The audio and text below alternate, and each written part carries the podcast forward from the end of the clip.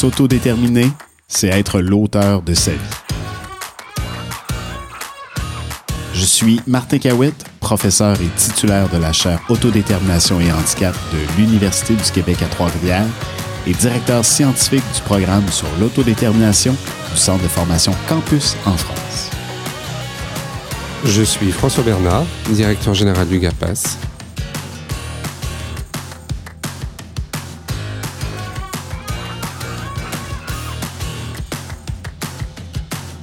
Ensemble, agissons pour l'autodétermination des personnes en situation de handicap, mais pas que. Martin, après avoir évoqué euh, les 0,5 ans, on va maintenant s'atteler aux 6-21. Alors, comment l'autodétermination se caractérise pour, euh, pour ces enfants et ces adolescents et jeunes adultes? Oui, absolument. En fait, nos tout petits grandissent, donc euh, sont rendus un peu plus vieux et puis se pointe en fait euh, l'adolescence, en fait, euh, une période qui est vraiment cruciale sur le plan de l'autodétermination. Quand on regarde dans le développement typique, hein, évidemment, à partir de 6 ans, 7 ans, 8 ans, dans l'accompagnement euh, de chacun des enfants, ben, le cadre qu'on va mettre autour de l'enfant petit à petit, ben, il va s'assouplir. C'est-à-dire que les possibilités qu'on offre à un enfant de 6 ans, 8 ans, 10 ans, 12 ben, vont s'élargir. Rappelez-vous, si vous avez un enfant, par exemple, la première fois où on laisse partir notre enfant seul de la maison pour se rendre jouer chez un ami, par exemple, euh, ou la première fois qu'on le laisse partir à vélo euh, euh, seul, on hmm. surveille du coin de la maison jusqu'à la maison voisine là où il se rend. Et petit à petit, en fait, c'est une période de la vie où l'enfant va gagner confiance en ses moyens et où nous aussi, on va gagner confiance dans les capacités que notre enfant a d'être indépendant pour la réalisation de différentes activités. Donc, évidemment, ça va se poursuivre et quand l'adolescence arrive, bien évidemment, au moment de l'adolescence, c'est une étape de remise en question des règles, des euh, limites qu'on nous a imposées.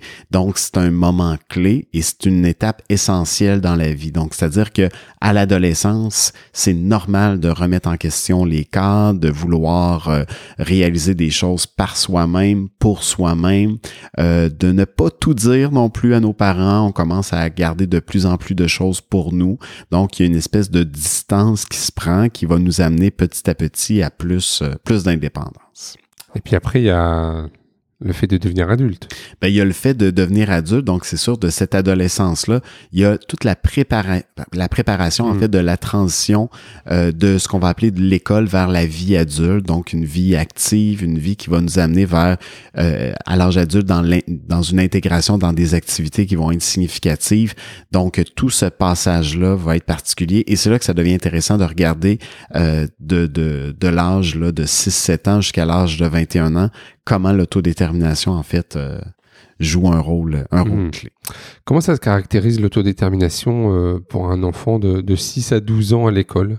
Ben, un enfant de 6 à 12 ans, il est à l'école. L'école, évidemment, c'est un lieu où il y a des règles, il y a des euh, donc on apprend, on intègre finalement certaines façons de faire, on intègre des habiletés sociales, des habiletés à interagir également avec les autres enfants, avec des adultes, avec une diversité d'adultes également qu'on va rencontrer dans cet environnement-là. Donc, il y a beaucoup, il y a un apprentissage important de la vie en collectivité qui se passe entre 6 à 12 ans. En même temps, c'est une période aussi où par l'école notamment, on va être exposé à différentes activités, différentes expériences. Donc, euh, par exemple, ben, on a des cours euh, de mathématiques, des cours de français, des cours euh, qui vont nous faire découvrir les sciences, la géographie, donc où on va toucher finalement différents, différentes expériences qui vont nous permettre aussi de découvrir des intérêts qui nous sont propres le lieu de l'école en tant que tel, la classe, mais ben, ça peut être un lieu aussi extrêmement pertinent pour prendre des initiatives. Donc, l'encadrement pédagogique qui va être mis là par l'enseignante, ben, peut être un, encadrement pédagogique qui va favoriser l'autodétermination. Donc, si moi je suis en classe, j'ai 9 ans, est-ce que je peux prendre une initiative pour aider un autre élève? Est-ce que euh, on peut me solliciter à différents moments pour que j'apporte un soutien à d'autres élèves? Donc, toute cette petite vie communautaire qui va se passer à l'intérieur de la classe peut être vraiment un levier intéressant pour le développement de l'autodétermination. Hmm. Euh, il y a des réflexions euh, qui me viennent en France où, quelquefois c'est vrai que les enfants en situation de handicap, pour qu'ils puissent être à l'école, on y met un soutien euh, d'un professionnel. Hein. Oui. mais quelquefois, pour ces enfants-là, ça peut être un peu contre-productif parce que ça les rend pas suffisamment autonomes. et ces enfants-là auraient plutôt besoin d'une accessibilité des outils pédagogiques plutôt que qu'un adulte sur, les, sur lequel ils se reposeraient en fait un peu trop. comment justement on arrive à mesurer en fait à un moment donné euh, le besoin euh, de compensation avec un adulte et le besoin d'accessibilité? Ben, l'adaptation de l'environnement, en fait, ce qu'il faut comprendre, c'est que l'élève en situation de handicap y gagne, mais tous les élèves dans la classe vont y gagner. Parce hmm. que plus on est capable d'adapter l'environnement, de le rendre inclusif, ben, il va être inclusif pour tous les enfants, indépendamment de leurs caractéristiques. Donc ça, c'est essentiel. Et quand on parle du besoin de compensation, du besoin de soutien, par exemple, par la présence d'un professionnel, euh, le rôle de ce professionnel-là n'est pas d'enseigner de façon euh, euh, individuelle à cet enfant-là ou de lui offrir une espèce d'encadrement qui va être euh, qui va qui va un peu ségréguer l'enfant par hmm. rapport au reste des autres enfants dans l'école. Son rôle en fait, c'est un rôle de lien. Donc comment est-ce qu'il est capable de créer du lien avec les autres enfants? Comment est-ce qu'il est capable oui à certains moments peut-être d'apporter un soutien euh, plus spécifique sur certains éléments, mais comment il est capable ce professionnel là qui accompagne l'enfant de soutenir l'adaptation de la classe, de venir soutenir les relations ou les interactions entre l'enfant et les autres enfants de la classe également. Donc, il faut surtout éviter le piège de donner l'impression que cet enfant-là est sous la responsabilité de ce professionnel-là qui l'accompagne mmh. exclusivement et que l'enseignant dans la classe n'a pas à s'en préoccuper ou encore de créer l'impression que cet enfant-là, ben, il a tellement des besoins particuliers, là, qu'il que ses besoins sont répondus de façon ségrégée dans un coin de la classe par un professionnel qui est dédié uniquement Et puis il faut accepter que cet enfant fasse des erreurs et, euh, et également apprenne comme ça comme tous les enfants, en fait, il faut accepter que cet enfant-là peut se tromper, faire des erreurs. Puis il faut aussi comprendre que tous les autres enfants dans la classe ont besoin de cet enfant-là. Parce qu'en fait, cet enfant-là, il va euh, apprendre des choses aux autres enfants et les autres enfants ont besoin de lui aussi pour découvrir ce qui est toute la diversité de notre société.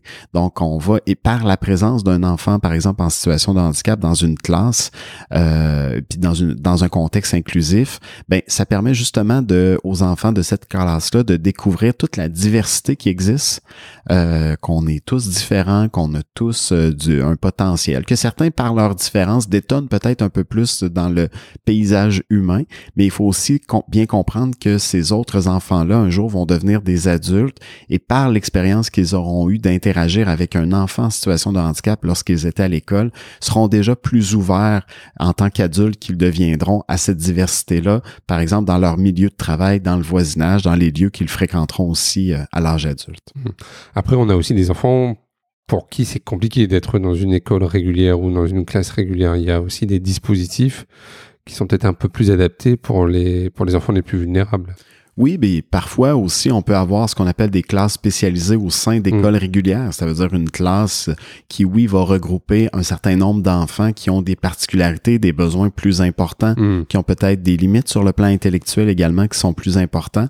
Mais la présence de ces classes-là spécialisées au sein des écoles régulières, ce qui compte, c'est d'éviter ce qu'on appelle le cloisonnement. Donc, l'idée, c'est pas de dire, ben voilà, dans un coin de notre école, il y a une classe où vont des enfants un peu particuliers. Mm. Euh, les classes, en fait, ne sont pas faites pour être des vases clos. Euh, ces classes-là, spécialisées au sein d'écoles régulières, en fait, on peut très bien imaginer des occasions, des contextes qui vont créer une interaction entre ces élèves-là qui ont des besoins particuliers et le reste des élèves de la classe. Euh, et ça, peut être, ça peut être travaillé justement avec les autres élèves des autres classes, de savoir comment, comment il peut y avoir du lien entre eux. Absolument. Moi, j'ai eu la chance de faire partie de ces élèves-là qui, adolescents, en fait, ont choisi à certains moments d'avoir un lien particulier avec des élèves des classes spécialisées. Hmm. J'ai découvert ce qu'était la déficience intellectuelle, entre autres, même si j'avais découvert plus tôt que ça dans ma famille, mais je l'ai découvert, entre autres, à travers ce, ce lien-là, puis hmm. ces expériences-là que j'ai eues comme adolescent, et ça a été euh, quelque chose de déterminant pour mes choix professionnels futurs. Donc, c'est dire à quel point cette, euh, cette relation-là, cette interaction-là, elle est importante. Donc, évidemment, euh, ça veut dire aussi qu'on va adapter l'école, on va la penser aussi en fonction de ces des élèves qui sont en situation de handicap. Mais à chaque fois qu'on réussit à créer ce lien-là, qu'on est dans du décloisonnement, puis de se donner aussi des objectifs très concrets d'interaction entre les élèves en situation de handicap et les autres élèves. Si on a un contexte qui nous amène à avoir une classe spécialisée, ben il faut se donner des objectifs pas seulement pour les élèves, mais pour l'ensemble de l'école, pour se dire Mm. comment notre école, on la rend plus inclusive des élèves en situation de, de handicap. On a parlé aussi un peu des habiletés sociales. Je crois que là, c'est aussi important de travailler sur les codes sociaux pour ces élèves-là. Oui, absolument. Puis le développement des habiletés sociales, comment j'interagis, comment est-ce que j'apprends, par Mhm. exemple, à, à saluer, à dire bonjour, à demander de l'aide. Comment est-ce que euh, j'entre en relation avec une personne pour la première fois, les limites, les frontières? Évidemment, avec l'adolescence qui se pointe là, avec euh, Mhm. avec euh, nos, nos adolescents, ben vient aussi cette envie-là d'avoir des relations privilégiées, peut-être d'avoir des relations amoureuses, d'être euh, en relation de façon un petit peu plus étroite. Donc ça, ça va passer par l'apprentissage avant même de penser là, au développement de la vie affective et sexuelle. Mhm. Donc euh, tout ce qui est de, de l'aspect de développer des relations d'amitié, d'être capable d'interagir, d'être capable de s'affirmer, tout ça, ça devient, essentiel. Et c'est pour ça que pour nos élèves euh, en situation de handicap, il y a des stratégies que je trouve intéressantes aussi, de façon à les amener justement à vivre des situations dans lesquelles ils vont vraiment faire des apprentissages. Euh, on ne sait pas euh, en sachant s'autodéterminer, on l'apprend tout au cours de la vie. Et à l'adolescence, hein, c'est une période clé où entrer en relation, inviter quelqu'un, par exemple, euh, proposer une sortie à quelqu'un, c'est des choses qu'on n'a pas fait de façon très habile la première fois qu'on Mm. l'a fait nécessairement. Puis les élèves en situation de handicap ont aussi à faire cet apprentissage-là. Donc, un contexte réel d'une école, c'est l'endroit où les élèves en situation de handicap doivent se, se retrouver pour avoir cette diversité-là d'expérience. Merci Martin. Merci.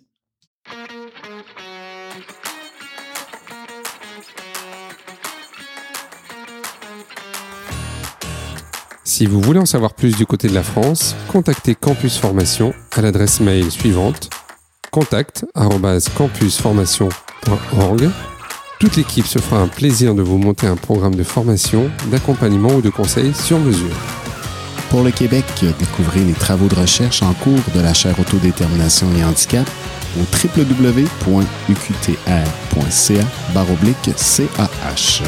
Au plaisir Martin. Au plaisir François.